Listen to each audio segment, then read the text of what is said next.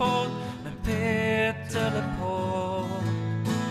Åh, låt mig höra den sista gång spela hennes älsklingspodd med Peter LePodd.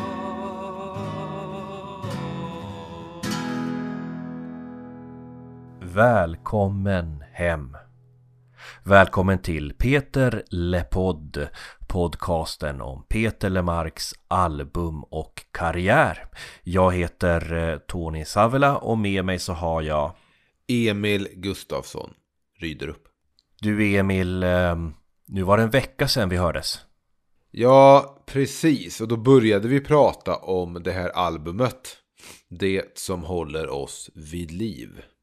Det blev ju så att vi hade så mycket att säga i det avsnittet så att vi eh, beslöt oss för att återigen dela upp eh, det här snacket på två delar så som vi gjort tidigare också med album där vi haft mycket att säga.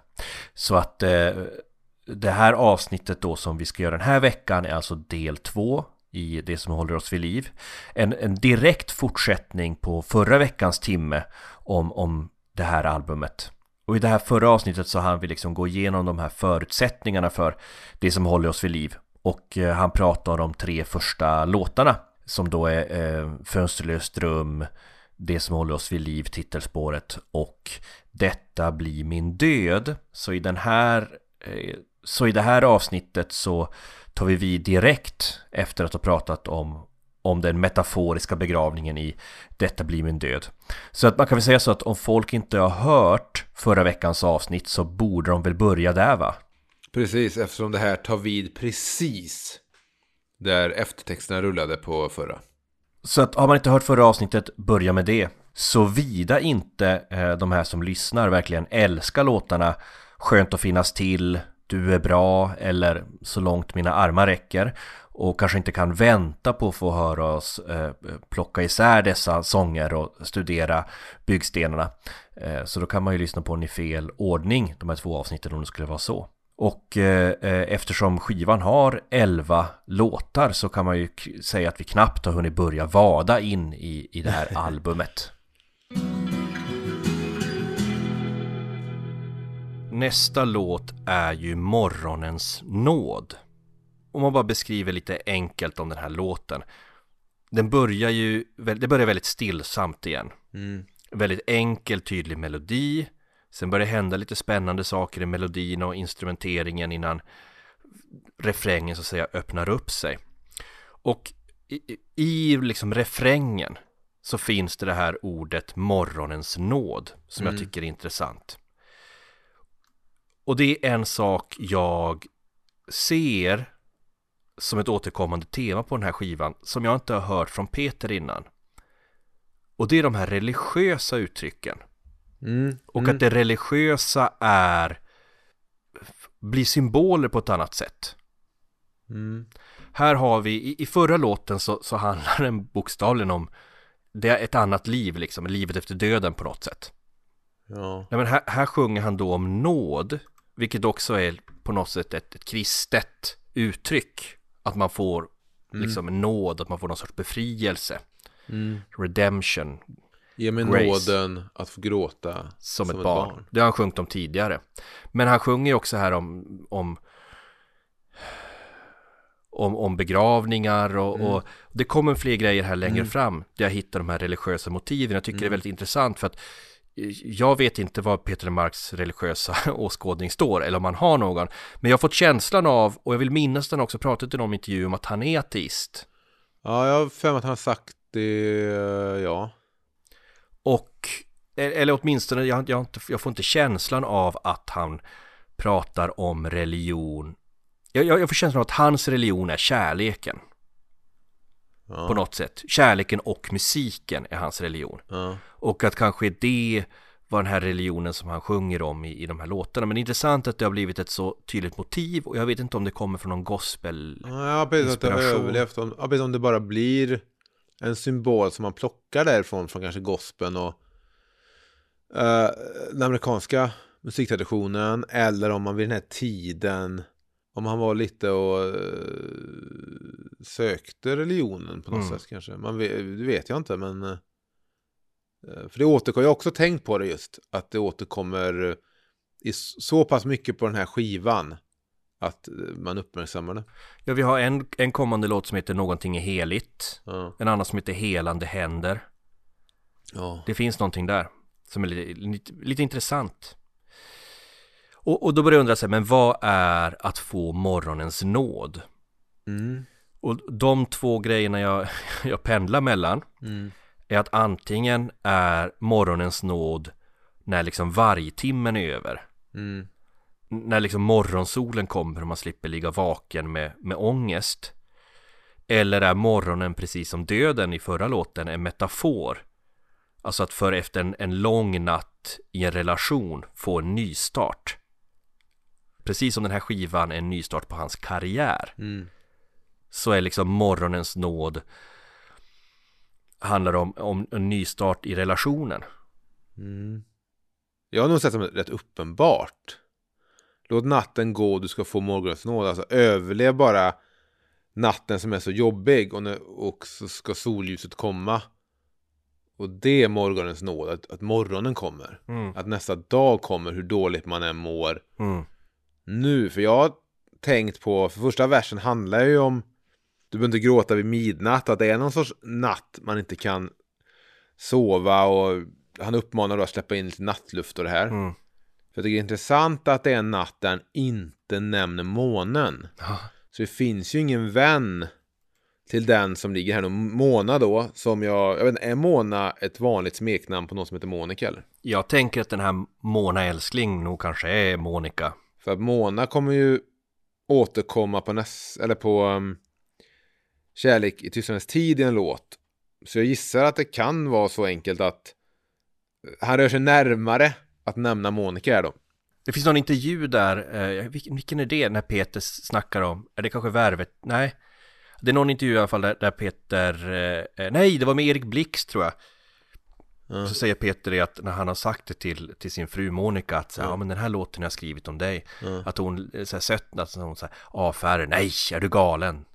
Det här handlar inte alls om mig Ehm, ja, men just att första versen handlar om att överleva en natt. Och det jag tycker var intressant är att, okej, inte ens månen finns där som, ehm, som sällskap eller som trygghet eller som tröst. Utan det enda man kan ligga och vänta på är morgonens nåd. Är dagen som kommer gry och liksom att livet kommer åter. Mm, det är fint. Eh, nej, men det finns en textrad där jag jag vill hugga tag i och det du säger som jag, eh, en textrad jag tycker är väldigt, väldigt fin. Mona, du skrattade som ett barn. Du var så bra som bara du kan vara. Det är lika svårt att motstå det än idag. Det tycker jag är väldigt, väldigt fint. Mm. Att trots att man har blivit gammal och fått gråa hår Ja, och liksom, ja men det är den här liksom långvariga förhållandet igen som Peter är en av de få manliga rockartister kan skriva om. Så att, att just det där att någons barnsliga leende eller barnsliga skratt ja. som man såg i liksom mungiporna när personen var 22 kan man plötsligt se i mungiporna när personen är 52. Men tror du att för det är också styrka i det eh, i att när man blir äldre att man ändå kan se det där. Men tror du att kan jag nu träffa någon i min ålder, jag, jag fyller 37, och fortfarande se ett skratt som har levt kvar från någon sorts ungdom? Eller måste man ha varit med när ungdomen fanns där för att kunna se det. Det tror jag inte Emil. Jag tror att eh, eh, oavsett när man finner kärlek i livet så tror jag att man hittar liksom de små guldkornen i det. Ja men alltså. Man kan ju inte säga typ hitta kärleken, typ hitta små guldkorn. Kärleken är ju eh, guld bara den. Jag började guld bara den men nej men alltså jag tänker på eh, när du säger jag, jag firar ju. Jag undrar bara om det finns en speciell styrka i att ha varit med någon från man var väldigt ung. Såklart det finns. Och att de där, eh, Såklart det ju finns. fler ringar man får på sitt träd av åldern. Undrar om man får ha med alla åldrar i den man också är med. Och om det då kommer fattas några årsringar när man träffar någon senare i livet? Al- Alltså, jag, kan, jag kan säga två saker om det. Jag kan säga att ett, jag, jag firar eh, tre år idag Ja. med min sambo. Tre år sedan vi träffades idag. När vi spelade in det här. Och eh, jag menar, vi träffades när jag var efter 30. Ja. Och jag kan ju se, jag menar givetvis är det skithäftigt att man har varit ihop med någon svinlänge. Men jag kan ju se massa andra fördelar med att ha träffats nu. Jo, men du, du har aldrig eh, varit eh, 18-19 och stått på en scen i Trollhättan och sett Mona Ja. i citattecken stå i publikhavet. Nej, men, vi har, men jag har däremot få, fått träffa en partner som är mer färdig med sig själv. Och som är mer, har arbetat mer med sin personliga, personlighet på samma sätt som, som min partner har fått träffa en, en person som är mycket mer färdig med sig själv. Man blir aldrig färdig, men, men som, har, som har arbetat liksom. Ja, men tänk om hon hade passerat i den här korridoren och sett dig blivit inlindad i toapapper. Ja, Hon hade bara gått vidare. ja men exakt. Aldrig sett sig om. Exakt, då var vi, då var vi, då var vi kanske, då var vi säkert inte på samma våglängd liksom. Nej. Och, och det andra man bara pratar om, jag menar man kan ju kolla på andra relationer Mm. för att se liksom det här häftiga i sig, tidsspannet. Mm. Jag tycker din och min vänskap Emil, alltså vi har känt varandra nu sedan 2007 Mm. Och vi är ju ganska annorlunda personer än vad vi var då givetvis. När jag exempelvis var 21-22 Ser du dig då. själv som en annan person? Jag ser mig alltid så själv som likadan. Ja, jag tror att du gör det, men du är det absolut inte. Alltså, eh, finns ju sidor med din personlighet som har, har utvecklats definitivt åt det bättre hållet. Du, nej men alltså, men, vi kan skratta åt det, men du och jag hade inte kunnat haft en lång diskussion när, när 2007 om kärlek och relationer. Nej, kanske inte. Eh, tycker du att Morgonens nåd är en bagatellartad nattlåt som han själv uttrycker i sin bok? Tycker jag verkligen inte. Men får jag säga en sak jag tycker eh, om man får anmärka på något på den här låten. Det är Inget negativt, men, men en sak jag vill säga. Och det är att refrängen, Ja, det kan vara en slump, ja, är melodiskt ja, väldigt lik Bruce Springsteens Heart of Stone. ja. ja du skrev till mig och jag lyssnade och jag eh, kan inte annat än hålla med. Den, den, den låter nästan snodd. Ska vi bestämma att det är en stöld? Om vi gör det så skulle jag vilja säga till Peters försvar att Hearts of Stone i sin tur har snott väldigt mycket om av Jim Reeves låt He'll Have To Go. Det är alltså en stöld i många steg. Det kan man säga. Och du vet ju inte, du tänker He'll Have To Go, vilken låt är det nu igen? Det är kanske en låt som du mer känner igen eh, när Gunnar Wiklund sjöng den som Han måste gå. Tala närmre, håll telefonen Gunnar din mun. Wiklund, eh, prästen sa faktiskt, vad knyta ihop någon säck nu. Prästen sa på min mormors begravning att jag och Siv tyckte så mycket om Gunnar Wiklund. Ja. Och så spelar de ju en Gunnar Wiklund-låt. Låt oss låtsas vi är ensamma en stund. Vem sjöng om Gunnar Wiklund Jag tror du syftar på Plura Jonsson. i låten 27? Mm. Som ligger på vilken skiva? Kan den ligga på Pantarossold? Den ligger på limbo. Så, Så. där, där har vi ännu en... eh, Allting, säck. alla, alla vägar leder till Gunnar Wiklund. Vi kommer då till låten Skönt att finnas till, en episk låt som klockar in på över åtta minuter. Där Peter själv skriver att min utgångspunkt var förnimmelser av en tid då livet tedde sig enklare att leva. Jag blandade minnen, fantasier och drömmar. Jag har en känsla av att det här kan vara en till låt om den här personen mm. Mona. Ja, det är väl ännu en take på den här berättelsen som vi hörde i sången de spelar och du och jag mot världen. Precis. Vi har nu alltså fått se honom komma till Eh, busshållplatsen som en virvelvind förklädd till en storm. Vi har någon vecka senare fått se dem kyssas eh, på busshållplatsen. Och här får vi se dem mötas upp vid Engelska hörnan som då är eh, inte ett kvarter, men det är ett hörn i Trollhättan där gamla Systembolaget låg vid torget där. Det står fortfarande Engelska hörnan på en skylt där då. Jag vet faktiskt inte varför det heter Engelska hörnan, men det kan ju varit så att det var någon engelsk byggherre som byggde huset kanske eller någonting. Men den gatan är ju nu väldigt död sedan Systembolaget och Arbetsförmedlingen flyttade. Mm. Så jag vet inte riktigt varför man skulle överhuvudtaget gå in på den gatan idag i Trollhättan. Men det finns väl några som gör det. Nej men du, du har väl rätt i det att, att det är ju det, det är liksom ännu ett perspektiv på den här berättelsen. Samtidigt som den har liksom fått Det är som du säger, han har blandat in lite fantasier så att det är liksom vissa saker som inte stämmer. Jag får känslan av att, att den är så här, Den är också skriven lite mer Ur en annan karaktär. Mm. Att alltså personerna är de samma Mm. men de har fått andra ansikten och namn. Eh, hur menar du? Jag menar att Att den bygger på samma erfarenheter och samma karaktärer. Ja. Men att eh, personerna i den här berättelsen har andra andra former. Okej. Jag tänker ett exempel som kanske inte självklart är Ingmar Bergman skrev några böcker ett, man kan säga åt böcker eller romanversioner av manus Ja. eh, som var eh, det finns en trilogi där Den goda viljan, Söndagsbarn och Enskilda samtal. Jag tror alla också har blivit film i en eller annan form eller tv-serie.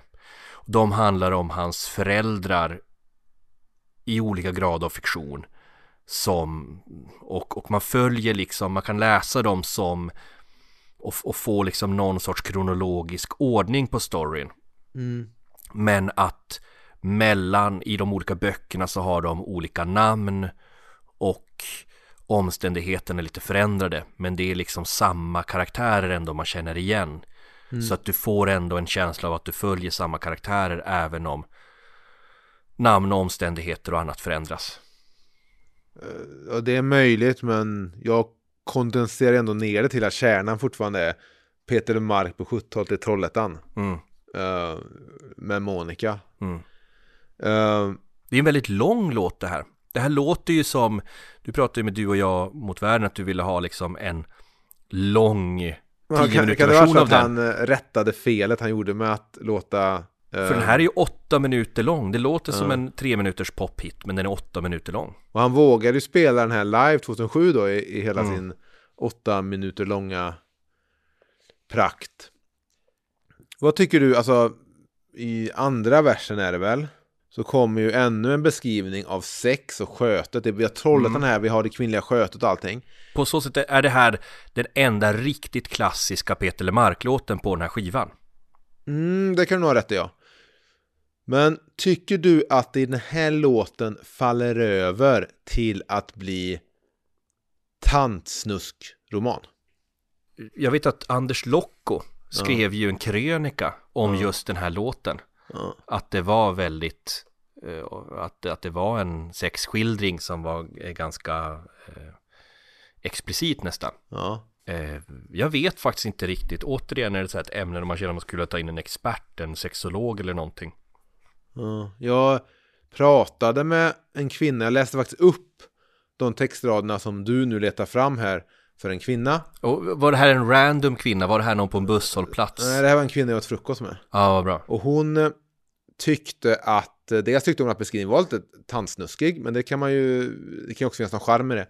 Men att hon fann, det du kommer läsa nu, att kvinnan blir väldigt passiv. Mm. Och då sa jag, jaha, hade du föredragit om kvinnan var lite mer av en köttätande växt i sammanhanget? Och inte bara var någon, att klitoris är någon liten röd växt i ett snår. Och då sa hon, ja, lite mer köttätande växt tycker jag Peter kunde beskrivit det som. Men så kan det vara, det är lite intressant. Jag har ju alltid sett honom som att hans kvinnor aldrig har varit passiva. Och att de inte har haft den där handen på, på det, var en Pernilla Andersson-intervju han gjorde här nu i P4. Där han just pratade om det här med att eh, han hade inte kunnat komma hem till sin Mona och säga liksom Sätt handen på höften och så på den röda klänningen för då hade väl hon skällt ut honom. Eh, och det tycker jag har varit ett, ett bra drag i texterna men ja, det går väl att göra den tolkningen också. Om man verkligen ska, ska in och peta. Jag kan ju bara läsa upp den här Ja. texten. Och så får ni där hemma sätta igång Barry White i bakgrunden om ni vill eller inte. Läs det nu med den mest så här sängkammarrösten du kan Tony. På hennes hud fanns stigar som bara jag fick beträda. En smal blå åder i hennes liljevita lår. Min tunga gick längs hennes oupptäckta vägar mot en vallmoröd planta som låg gömd i ett snår. En sak om den här låten är att jag har haft ett tvång när det kommer den här låten. Du vet, tvång får man ofta i pubertet och sånt. Ja, Tvångstankar, tvångshandlingar och sånt. Ett tvång jag har haft när jag lyssnar på liveskivan eh, Lemark Live som kommer några år senare, den här låten är med, är att jag måste byta låt när andra versen startar. Innan jag hör han sjunga Tandsnusket. alltså som, verkligen som en, en, en tvångstanke. Inte att du inte gillar utan bara att du, du måste Nej, det är väl för att jag har min pryda sida och jag tycker att det är lite tandsnuskigt och så Ja, så det, det ja. Det tycker jag är synd för då missar du en, en ganska fin sista vers där. Eh, som jag gärna vill läsa ett citat ifrån. Eftersom att det binder ihop den här storyn ganska bra. Och eh, Eh, bakgrunden till det här är ju att, att Peter, när han skrev den här låten, såg ut genom fönstret och såg ett ungt par. Och det fick han att liksom hitta det här sättet att avsluta den här låten. Där, där det här unga paret eh, påminner om, om huvudkaraktärens relation och den resa. Så här går versen. Jag ser ett par, de går där nere i parken. Om jag är tyst kan jag höra deras hjärta slå. De går där på den välsignade marken. Med sina drömmar odrömda kan de aldrig förstå. Att när någon bytt ut låsen passar ingen nyckel. När sanningen ligger tung och naken i ens bröst. När man levt för länge, gråtit en gång för mycket kan man då lära sig att vila i sin törst. Jag försöker gå tillbaka till det där huset fast jag vet att det är rivet för länge, länge sen. Och ingenting finns där, varken hon eller jag eller ruset. Men jag längtar efter att få längta igen. Mm. Det är snyggt hur låten också eh, växer och får ett större driv där under den versen. Mm. Eh, Även i hur han sjunger. Men det är sant, jag har missat den här i live-versionen väldigt många gånger.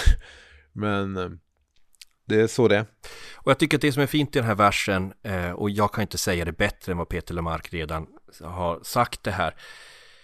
Jag tycker det är fint hur han fångar dualiteten i att de här ungdomarnas naiva kärlek, som en gång var, var, var den här huvudrollens naiva ungdomskärlek.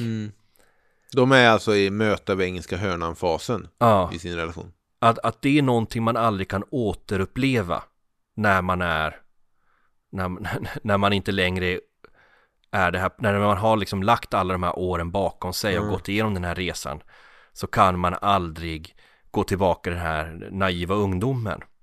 Ja. Du kan aldrig besöka det här huset som nu är rivet. Det är också bara med åldern du kan se tillbaka på det och uppskatta det.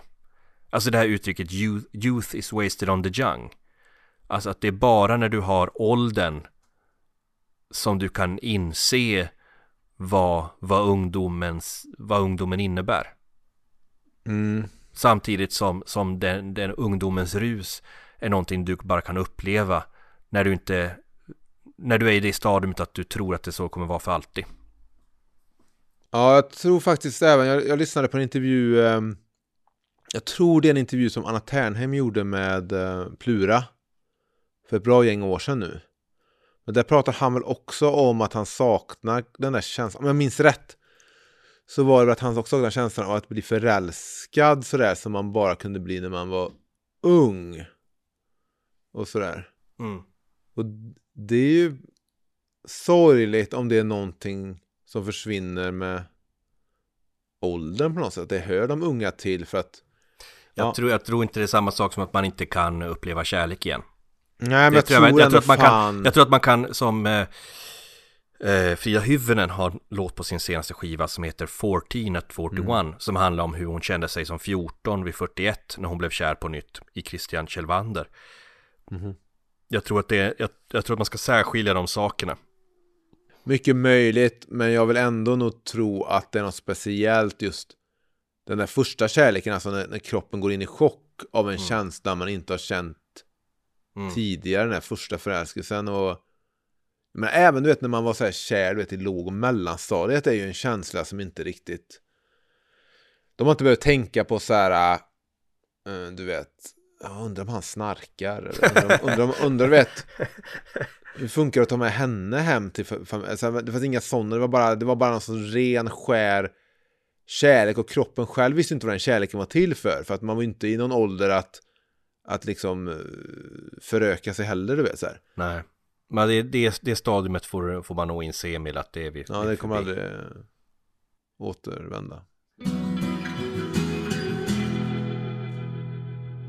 Vi överlevde vintern följer då. Vad hette den från början Emil? Den hette Vi överlevde bomben. Men det kändes, säger Peter Lemark, lite väl affekterat och tillspetsat. Även för en drama queen som jag. Härom, härom veckan så la ju Peter ut på Instagram att han har blivit så inspirerad av vår podd att han har börjat gräva i gamla lådor. Mm. Det är ju roligt att få höra. Ja. Eh, så han har grävt i sina lådor och la upp en bild på demosskivorna han hade med sig in i studion. Mm. Som alltså var, var demosarna som låg till grunden för den här skivinspelningen. Mm. Och då ser man just då titeln Vi överlevde bomben. Men ja, jag tänker bara så här, men det är, jag tänker så här, eh, Hiroshima Mon Amour, du vet. Mm. den franska filmen. För jag menar, bomben, jag, jag får ju bara så här atombombs tankar kring det. Så jag undrar vad, liksom, hur texten går i den versionen. Vilken bomb det är man överlever. Jag tycker det, det låter snyggare med Vi överlevde vintern.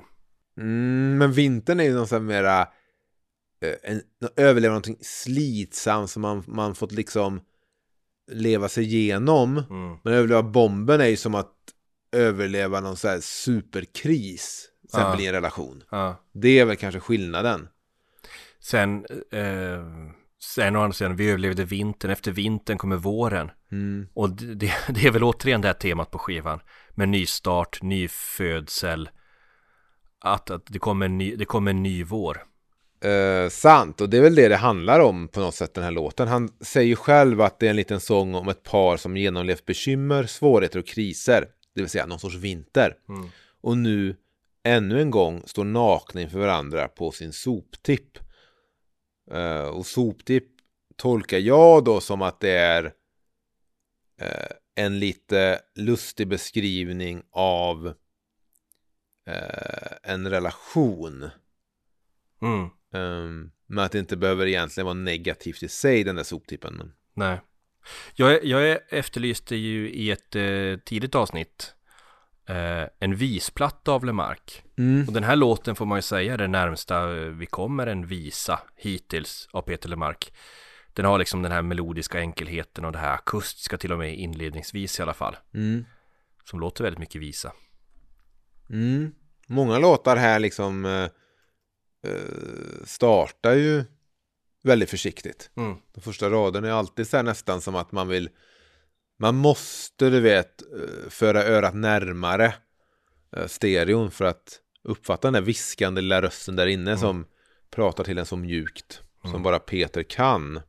Och det jag tycker är eh, fint är att den här liksom lite mjuka, lugna, fina låten Ja.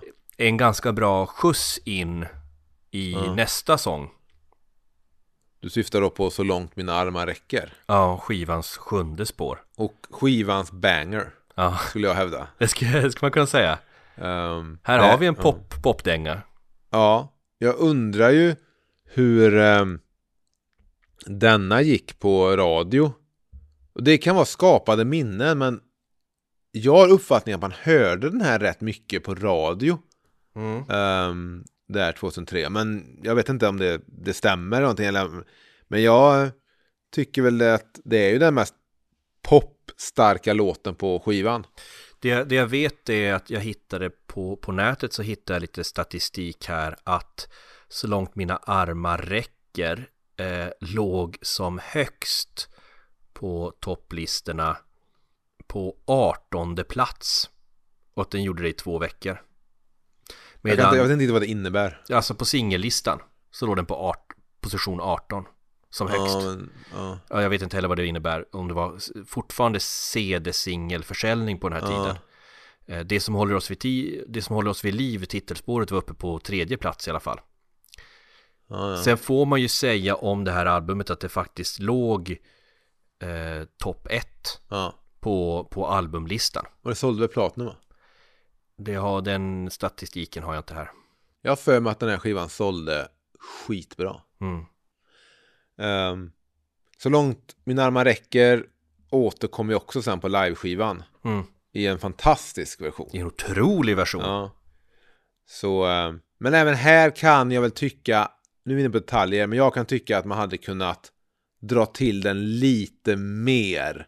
Den är fortfarande lite snäll och behaglig. Det, jag förstår att du tycker det Emil, men jag, jag skulle ju vilja återigen hävda att du har fel va? Ja, då, då, jag, jag köper det. Och jag ska säga varför. Mm. Det här är ju, visst det här är ju en, en, en inom citattecken en bagatell, alltså sångmässigt sett, det Peter brukar kalla för bagateller. En trallig, härlig låt. Perfekt att den finns på skivan, perfekt, väldigt så här nynningsbar. Men, det är lite intressant att den är, den är lite återhållen. Ja, det är det jag säger. Den är lite återhållsam, men jag tror att det finns en anledning till det. Ja. Jag har ju alltid tänkt Mm. att så långt mina armar räcker, alltså att, att det är en, en glad låt. Ja. Men då inser jag att Peter Lemark har använt sitt gamla trick att skriva en glad melodi till en ledsen text. Han är så ful på det sättet. Han kan lura oss och sen så går man omkring och börjar verkligen börja lyssna på den här och så får man känslor, djupa känslor för att man inser vad den plötsligt handlar om. Jag har liksom på automatik tänkt att det här så långt mina armar räcker handlar om att krama om sin älskling. Ja. Men hallå Emil, är det inte så att låten handlar om att sträcka ut sina armar för att försöka nå någon men inte lyckas? Hmm. Låt mig nu läsa första versen av refrängen. Jag ser ett ljus på min natthimmel och jag vet att det är du. Om du finns där, om du kan se mig här, kan du då höra mig här nu? Jag gör vad som helst för att få ha dig här igen. Bara jag visste vad som krävs, min vän. Jag ropar ut ditt namn och sträcker ut min famn så långt mina armar räcker. Då när, jag, när jag läser det här så är det så melodiskt så att jag du vet, börjar nästan sjunga. Men han, han sträcker ju ut sina armar så långt de räcker men han lyckas ändå inte nå den här personen. Och han återvänder ju till det i, sista versen väl när han sjunger att jag såg ett ljus Mm. på min natthimmel. Så det var väl ett, något sista hopp om någon som sen i slutet eh, försvinner. Ja. Så eh, visst, Och när du lyssnar på hans röst, Ja. när du lyssnar på den här fantastiska sånginsatsen, så hör du också att det finns en sorg där i all den här, eh, mellan alla dessa nananar partier. och här eh, har jag suttit och hört en regnig dag i Västerhav i ny skrud. Men egentligen är det eh, något betydligt mer sorgligt av så. Ja, det är nog... Jag vet inte hur jag ska ta den här informationen. För även när jag läst texten och så nu inför det här så har jag ändå sett refrängen som liksom, eh, pos, som no, liksom positiv och liksom Mm. eh, jag sträcker upp mina armar och liksom nå- någon möter de där armarna. Mm. Men visst, är det inte så, då kan, så borde den kanske vara ännu skitigare och mörkare och mer fruset vattenig. Nej, det är det jag inte tycker. Jag, jag älskar att bli lurad. Jag älskar att bli lurad av en glad melodi till en, till en sorgsen text. Ja. Då får du bägge, bägge liksom världarna. Du får liksom... Det är svårt det att klubba till den då när man väl vet om att den är... Vet, alla de där gångerna man befunnit sig på nattgolv där man har kört liksom sina patenterade tornedalska danssteg på liksom dansgolv i, säg Karlstad. Du Och så någonsin- märker man när man klubbar till, till låten som råkar vara Peter Lemarks Så långt mina armar räcker att vänta lite grann. Det är en sorgsen text. Har du någonsin varit ute på Avenyn och DJn inte har spelat så långt mina armar räcker? Det händer ju inte. Har du någonsin klubbat utan att den här dyker upp? Och hade det så varit, och skulle det så vara, så skulle jag eh, aldrig mer besöka nattklubb på Avenyn om de inte spelade Så långt mina armar räcker. Nej okej, men jag får helt enkelt ehm, tänka om den låten. Vill du röra dig snyggt över till nästa? Da-na-na, da-na-na. Ja. Snyggt eh, Bond-intro närmast. Jag jag försökte sjunga vår, en, en sån, du vet, bumper. Aha. Nu är vi på låt nummer åtta på den här skivan, Någonting som är heligt. Mm. Och här har vi det här religiösa motivet igen. Att använda ordet heligt behöver inte betyda att man att man menar något religiöst. Nej, verkligen inte. Och jag tror att det som är heligt här är väl kanske, jag vet inte, kärleken. Men han använder ju fort, det är fortfarande ett språkbruk. Mm. Och kanske det här hela i det här fallet är det där liksom rena och naiva snarare. Mm. Men det är också ett sökande efter, eh, efter det eftersom han ber personen han pratar till att kan du visa mig var Mm. där heliga finns. Vet du vad? Ja, ja, det här är nog den låten eh, på skivan som jag känner minst inför. Inte så att den är dålig, den bara... Nej, den, den eh, engagerar mig inte. Jag tycker det är skönt att den startar med lite riv. På den här väldigt behagliga och lugna och omhändertagande skivan.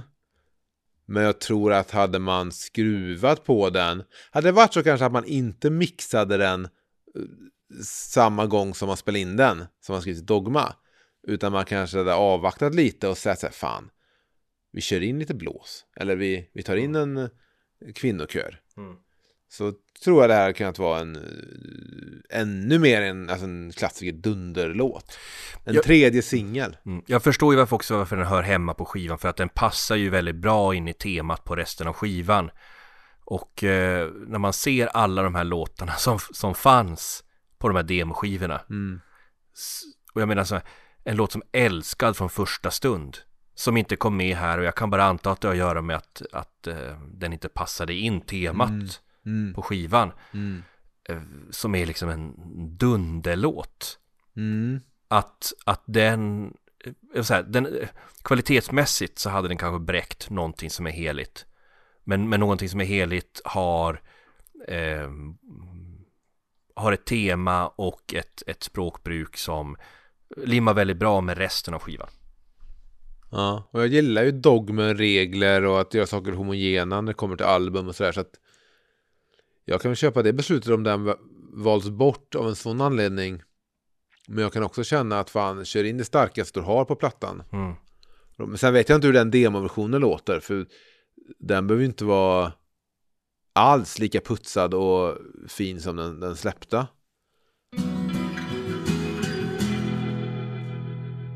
Spår nummer nio, Du är bra. Som var en av de första sångerna han skrev till skivan. Eh, han skriver att musiken och melodin, den fallande ackordsföljden var tänkt att ge en meditativ avslappnande puls. Och det stämmer ju. Han skriver också det som Tony har nämnt i tidigare avsnitt att orden riktades till ett kvinnligt du men det var enbart till mig själv jag sjöng. Jag har väldigt svårt att höra det där att sjunga sig själv när det verkligen är ett så tydligt annat du som det sjungs till. Jaså? Så när, när det sjungs om att tvätta bort smink och läppstift, mascara och sådär så eh, är det det duet jag hör. Och Men- väljer att höra. Och det är inget, man kan ju, det spelar ingen roll men... Ja. Nej men jag och Emil hör, hör ju här väldigt, jag personligen tycker att eh, absolut, här sjunger Peter Lemark till sig själv. Och jag Mm. skulle vilja tro att han specifikt sjunger sig till sitt yngre jag. Så den makeup och den ögonskunga och, och, och mascara som han Aha. tvättar bort är ju hans Aha. scensmink. Aha. Jag menar inte, jag menar inte om den här Jag vet inte Alltså- om den här låten handlar om liksom Peter Lemark liksom på måndagsbörsen. Men, men, men det är ju på något sätt eh, scenartisten Peter Lemark han kanske sjunger till. Jo, den här, den här liksom också, unga tänkt- killen som liksom eh, är ung och förvirrad och, och söker allas bekräftelse. Ja, men jag, när, jag, när jag har försökt trycka in det perspektivet i låten så har jag ändå, ändå fastnat vid att det är så konkret. Det handlar inte bara så här tvätta bort ditt smink eller du vet, slipa bort din fasad, utan att det just är ett läppstift, mascara och sånt. Och då har jag ändå fortfarande liksom dragits tillbaka till det, det kvinnliga duet jag ser. Men det är ju väldigt, väldigt, alltså, eh, som man själv skriver, det meditativa. Jag gillar liksom att det är bara som en puls som går genom låten. Och att man knappt, när man är liksom inne i låten knappt tänker på att instrumenteringen växer. Mm. Jag tycker det finns en styrka i att han har valt ordet bra. Mm. Alltså för, för det handlar väl på något sätt om att om det är den här liksom äldre mannens visdom som pratar till sitt yngre jag, sitt yngre Mm. själv. Så att jag menar mycket av det här med att söka bekräftelse och ha ett bekräftelsebehov, det handlar ju om att få höra att man duger. Mm. Och det, det behöver inte vara mer än så, det handlar inte om att få veta att man är bäst. Mm. Det handlar inte något om att få något liksom skrytigt, det handlar om att, att få veta att man duger, att man är bra. Mm. Alltså att det är så pass enkelt att, att du, ditt människovärde Mm. är att du är en bra människa. Mm. Och jag tror att det var många. Och som vanligt när, när jag pratar om många så kanske jag menar, när jag säger, nu är det ett sånt tillfälle jag säger du och menar jag. Ja. Så, så, så kan det vara en sån sak man, man har jagat. Ja. Eller jag har jagat. Och bara få veta att man är bra. Att man duger, förstår du? Mm. Eh, och, och att den här liksom ständigt upprepandet, så, du är bra, du är bra. Mm. Det handlar inte om, om, om som liksom Det handlar inte om större adjektiv eller superlativ än så. Nej, det är snyggt. Att det inte var att du är bäst. Mm. Jag kan läsa bara en av de här eh, avslutande verserna. Sudda ut din skuld, den drar dig ner i dyn. När du kunde segla som en pil högt upp i skyn. Gå med ryggen rak och var säker på en sak. Du är bra. Det är, det är fint, det är enkelt, Mm. det är rent och det är väl liksom på något sätt det han har sökt efter i produktionen. Det där rena, enkla, Mm. inte konstlade. Och det här har väl liksom det eh, jakten efter det soundet också eh, matchat väldigt bra med, med sättet att skriva en låt. Och det är något som personen som pratar till den som är fast i sitt fönsterlösa rum. Skulle jag säga. Det kanske är någonting man behöver höra Mm. när man inte förstår att det här med hur man ska ta sig ur liksom sitt Mm. mående. Eller om man så ligger sömnlös den där natten och inte ens månen är framme. Mm. Då kan man behöva någon som bara säger att man är bra. Att man... Ja. Och så sjunger han om en rostig gammal gloria. Vad är det? Ja, det är ju lite religiöst där igen. En religiös symbolik. Och, och det där du pratade om att ligga vaken om natten och inte kunna sova och ha ångest. Mm. Jag skulle vilja hävda att det är vad nästa låt handlar om. Jag gissar då, jag kan ha fel, men att du syftar på låten Det blått möter blått. Exakt. Och jag älskar ju de här countryövningarna som Peter har hållit på med. Mm. Och här är det fint att det börjar som en countrylåt men går över till, en, till soul i refrängen. Mhm, mhm. Och det här blått möter blått, vad tror du att det är Emil? Så jag tolkar det, men jag, jag den omedelbara tolkningen och den är inte så rolig, men det är ju helt enkelt där liksom i horisonten där himlen möter vattnet. Mm. Det är väl det uppenbara, men Jag har tänkt att det är Alltså när din blues möter natten När din Mm. ångest möter liksom Jag tänkte att- nattimmen jag har sett som att det är två med blues, som feeling blue, som Mm. möts mm. på något sätt och Mm. läker tillsammans. Men... Så kan det också vara Det kan också vara att när blått möter blått att det är två människor som, Mm. som bägge mår likadant så kan man stötta varandra Ja det kan också vara eh, På tal om country det är ju fint också att han Då givetvis använder och, och namedroppar eh, En gestalt som jag tycker att han, han eh, har Alluderat i alla fall till tidigare Hank Williams Ja. Eh, den här textraden Hank Williams var en stor poet med toner på sin vita kavaj. Han sjöng det säkert bättre än jag. I'm so lonesome I could cry. Jag gillar att han rimmar kavaj med lonesome I could cry. Peter har ju en fabläs för att dels namedroppa artister men också blanda in engelska Mm. i sina låtar. Vad tänker du på då? Nej, här men sen även i, i mitt andra liv eh, på uh, Kärnktystens tid så sjunger han ju också så här eh, nu minns jag inte riktigt vad som, följ, vad som leder upp till raden men han sjunger det här To keep the evil spirits away. Mm. Det är ju rätt snyggt att han är en artist som skriver på svenska men han har ändå med sig på något sätt engelskan och du vet, ibland finns det inget bättre kanske än att uttrycka sig på engelska. Ja, det är på något sätt att, att det där I'm so lonesome I could cry, att det han är väl inte den enda som har gjort det. Ehm, att, att det, det, det är liksom så här countryns, vad ska jag säga, att, att man kan koka ner hela countryns budskap och tema till den titeln. Han är, han är inte den enda som har gjort det och som har också hittat mm. härliga sätt att, att rimma på cry. Jag vet att uh, Alf Robertsson, på tal om gamla countrygubbar som mm. ingen bryr sig om längre tyvärr, uh, så, så har han en, en låt som jag tycker är jättefin. Uh, men jag är ju också en 34-åring som är 72 på insidan. Men där sjunger Alf Robertsson och det känns ibland som allt är över. Som att jag står på evighetens kaj och jag kan höra Hank Williams ord I'm so lonesome I could cry. Frågan är om inte det är plockat av Peter från den låten. Det jag tycker, nej det är väl en viss, det tycker jag inte, det är en viss skillnad. Jag tycker det är väldigt likt uh, en, an, en låt som kom året innan, 2002. Som heter Love Boat Captain av ett band som heter Pearl Jam. Oh. Där Eddie sjunger um, Love Boat Captain, take the reins and steer us towards the clear. It's already been sung, but it can't be said enough. All you need is love. Mm. Att liksom meta nästan referera och plocka in andra artisters textrader. Och liksom referera så, citera. Det finns något lite snyggt i det. Men vem tycker du använder Hank Williams bäst? Peter LeMarc här eller Neil Young i låten From Hank to Hendrix? Jag tycker definitivt det är Peter LeMarc här. Hmm. Jag undrar om du kan höra det här eller om du är eh, har ett blint öra på grund av ditt ursprung. Men jag har hittat ett ställe på den här låten ja. där jag hör hans Trollhätte-dialekt för första gången på skiva. Oj! Jag skulle, vilja säga, jag skulle vilja säga att nu när jag har hört det ska jag inte ohöra det.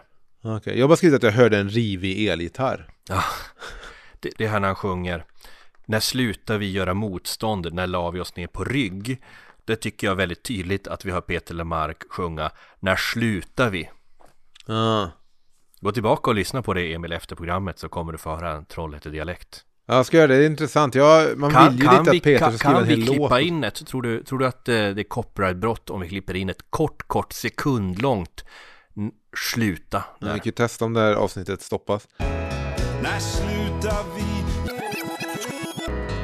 När slutar vi? Du tjatar om ditt religiösa hela tiden. Här sjunger han ju Alla åker till New York. Varför inte till Jerusalem?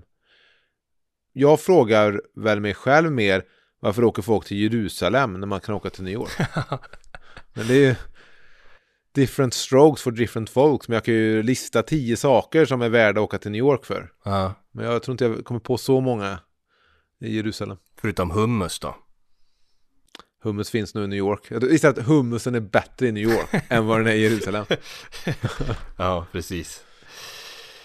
Ska vi ta den sista låten på skivan? Ja, skivan avslutas ju med låten Helande händer. Som inleds med Jag blev döpt av en galenpräst som kom upp ur vattnet på en bäckahäst. Jag ska känna att jag inte riktigt vet vad en bäckahäst är. Men en präst är ju det här religiösa igen då. Men du, jag vet faktiskt vad en bäckahäst är. Mhm. Och eh, eh, så här står det på Wikipedia. Bäckahäst var i nordisk mytologi och skånsk folktro bäckens ande eller näcken i hästskepnad. Och då var det ett lömskt rovdjur som lurar barnen att rida på dess rygg för att sedan dra dem ned i vattnet. Finns det något nordiskt eh, sånt där övernaturligt väsen som inte Dödar barn. Ja. Ja. Eh, Jaha, då blandar han alltså det lite mer, det som klingar lite mer kristet med en präst. Mm. eh, Med någonting fornnordiskt. Jag, jag tycker att den här låten eh, påminner om det vi pratade om på andra halvan av Nio Broars väg. Mm. Alltså det här väldigt symbolfyllda. Mm. Kanske inte i refrängen men definitivt i verserna. Mm. Så det är väldigt mycket så här tät symbolik som är lite så här svår att genomtränga. Ja, det är väl en låt lite i den skolan. Jag har väl mest tänkt nu när jag lyssnade på skivan inför det avsnittet att skivan på något sätt får avslutas lika lugnt, stilla och långsamt som den inleds. På något sätt. Den är väldigt balanserad på det sättet. Ja, nej men det tycker jag eh, verkligen att, att när den här låten försvinner så känns det som att du vet på samma sätt som den tonas in att den liksom tonas ut. Ja, Att, precis. att, att den liksom glider förbi oss. Precis. Och, och jag kan väl för en gångs skull känna så här att att inte Peter gjorde fler skivor som lät så här. Att nästa skiva som kom tycker jag låter rätt annorlunda från den här. Men att jag menar de tidigare skivorna har ju, ha, har, har, ju väldigt, har ju väldigt haft så här en egen identitet. Men räknar du nästa studioalbum då eh, 17 sånger eller räknar du Kärleken till sin tid? Jag kan räkna bägge. För jag tycker att Ja. Bägge de skivorna har ju inte riktigt det här soundet liksom, eller det här Nej. grävandet. Nej. Och jag skulle definitivt, på samma sätt som Dylan följde upp Oh Mercy Ja. med Time of Mind Ja. och Eldkvarn följde upp Limbo med Död Stjärna Ja. som är ganska liknande skivor så skulle jag definitivt kunnat höra att de här demosarna som inte kom med på den här skivan Ja. fick bli en skiva nummer två. För jag, jag, hade velat, jag hade velat röra mig mer i den här världen. Ja, det, det, det här var ju hans comeback-skiva. Mm. Men han släpper ett album och sen går han till att göra omtolkningar av sig själv. Mm. Vilket säkert var ett... Jag tror säkert Sony var glada för det. För att det, gjorde- den skivan sålde väl skitbra bara i att det var Mm. omtolkningar. Och den är väldigt älskad också. Men det är ändå lite, någonting lite skavande i det. Att nu är jag tillbaka i skivor igen. Och direkt efter första plattan så går man in på att sjunga om sina gamla låtar. Och inte att man kanske då Ja, fast går in med det här var, gänget igen. fast var inte den här, den här skivan i sig en omtolkning av av honom själv? Alltså här är det ju en annan sorts Peter Lemark vi möter. Och att den Peter Lemark som gick vidare ville nu ha sina gamla låtar i sin nuvarande form. Mm. Ja, men det kan jag väl köpa. Får bara säga en sak om, om den här låten, om den här refrängen som jag tycker är intressant. Mm. Det sättet han sjunger i, i refrängen. Ta mitt liv Mm. i dina helande händer. Ja.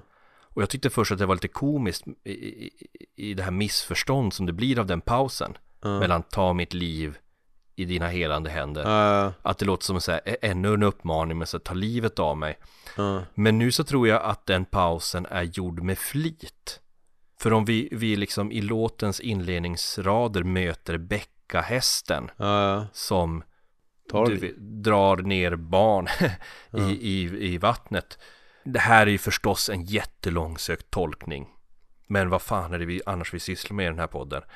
Är då gränsen mellan det här med att sätta sin tillit till att någon annan ska rädda en, att de ska ta ens liv i sina helande händer.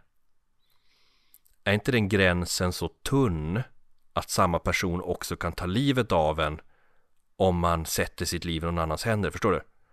Om, om du sätter ditt liv i någon annans händer så kan de rädda dig, men de kan också krossa Det dig. du säger är att det krävs stor tillit Mm. för att och trygghet för att lägga sig i någons händer. Mm. Finns en vers här, så när vettet säger en sak och hjärtat något annat vinner alltid hjärtat likt förbannat.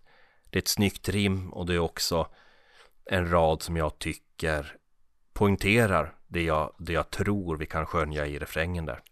Ja, men det är farligt då på ett sätt att följa sitt hjärta också. Mm. För att eh, då kan man eh, välja bort förståndet ibland såklart. Mm. Som eh, Mikael Wiehes fru gjorde då när hon lämnade Mikael Wiehe och han gjorde den skilsmässoskivan som han sen fick. Du nämner den skivan väldigt ofta. Eller det, det är som att du är lite... Jag tycker det är en röd tråd genom podden. Ja, Jag vet inte. Peter- Det finns inte många sammanhang där jag nämner eller behöver nämna Mikael Wiehe. Ja, Men just när det kommer till att han köpte en skilsmässoskiva till en skilsmässa som inte blev av. Tyckte jag var, Mm. det har något. det har något. Jag kan av, avsluta med en rolig anekdot. Mm. från eh, filmens värld. Eh, från en kollega som eh, jobbade på en eh, kortfilm. Eh, och då när eh, runnen på den här kortfilmen skulle åka ut till Landvetter och hämta några skådespelare. Så gjorde väl runnen så som man ofta gör att man skriver filmens eh, produktionsbolag eller filmens titel på en lapp när man står och väntar på den här skådespelaren. Så att ifall det skulle vara ett känt namn så du vet, behöver inte alla se att man står och väntar på den och den. Mm.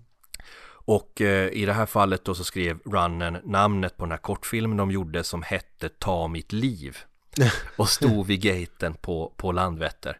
Så att eh, bland alla de här limousinförarna du vet som, som hade liksom olika eh, namn så står det en person med en skylt och välkomnar folk som just har landat med planet där det står Ta mitt liv. Okej, och inget parentes, Ingen- ingen hela händer efteråt. Nej. det, var, det var väl det som saknades. Känner, du oss, känner vi oss färdiga med den här skivan? Mm, det är väl kul då att Peter Lemark har gjort någon sorts, i citationstecken, comeback här nu då. He's back, så att säga. The man behind the The mask. man behind the mask. Ja, det passar ju också. Och vi är också tillbaka. Vi f- försvann aldrig, men nu är vi tillbaka. Det stämmer, Tony. Och vi, vad är vi för någonting? Vi är törstande. Allt vi säger blir till blodspår i den allra första snön. Vi spelar dessa utslitande spel, iklädda självömkans kläder, som martyrer utan fel. Ja, eh, eller du kanske menade, eh, alltså, vad, vi- vi- vilken den här podcasten är? Eh, ja, det var nog min, eh, min tanke med frågan, ja. Okej, för att jag tänkte att, ja, äh, för jag tänkte istället att vi var de här karaktärerna som det sjungs om i låten Världen stannar av från Vita skivan. Eh, nej men vi är då förstås eh, eh, eh, Sveriges enda och största podcast om ämnet Peter Lemark. Och eh, om man då har lyssnat på oss denna vecka, någonting vi är väldigt tacksamma över. Och det är så att man vill komma i kontakt med oss. Hur bör man göra då, Emil? Lämpligast då är att söka upp oss på eh, något socialt medie. Till exempel Facebook, Instagram eller möjligtvis Twitter. Där finns vi under namnet då Peterlepodd. Vi har också en e-postadress man kan mejla till som är peterlepodd.gmail.com i början av det här avsnittet och alla avsnitt tidigare så har det spelats ett intro. Vem är det som har gjort det, Tony? Ja, eh, det är alltså gjort av Kristoffer Hedberg, Trollhättesonen och frontfiguren i bandet Easy October. Har man inte hört dem så bör man kolla upp dem. Och eh, vi kan ju rekommendera avsnittet som heter Peter Lemark mot världen om man vill höra en liten intervju med Kristoffer eh, och där vi får höra Easy Octobers tolkning av Ända till september. Och så är det en sak Emil som jag tänkte att vi skulle be våra lyssnare om. Vet du vad? Um, hmm, hmm, jag har faktiskt ingen aning. Jag tänkte så här. Det var länge sedan nu vi bad våra lyssnare att tipsa sina vänner om den här podcasten. Jag, jag tänker ju som så att det kanske är så att det är någon lyssnare där ute som har försökt få sina vänner att upptäcka Peter Lemark men inte riktigt lyckats. Då kanske man kan be dem tipsa om den här podden istället så kanske de liksom, du vet, väcker intresset på så sätt. Det kan ju också vara så att man har vänner som gillar artister som Anna-Lotta Larsson eller Plura från Eldkvarn eller Thomas Andersson Vi Men att de här vännerna inte gillar Peter Lemark Då kan man säga Men lyssna på den här intervjun Och sen när de gör det så kanske de upptäcker Lemarks musik därigenom, eller hur? Ja, verkligen. Men samtidigt har jag lite svårt att tro att det finns någon i Sverige som inte tycker om Lemark. Ja, Eh, det, det Har du kanske är så- någonsin stött på någon i ditt liv Tony som inte gillar Peter Mark? Nej, det kan jag faktiskt när jag tänker efter inte påstå att jag har gjort. För att ehm, om man ställer folk den frågan, vad, vad tycker de om Peter Lemark? Så antingen så svarar de ju ja, eller så börjar de prata om någonting annat.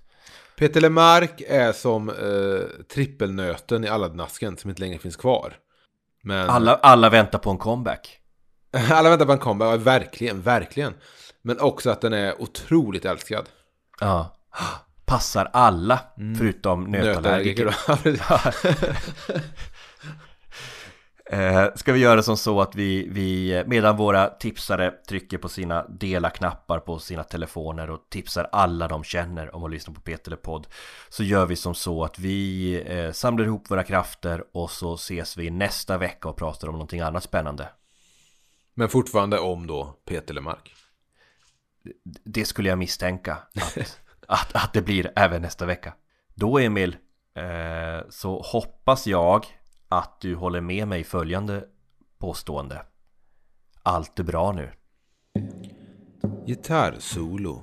Gitarrsolo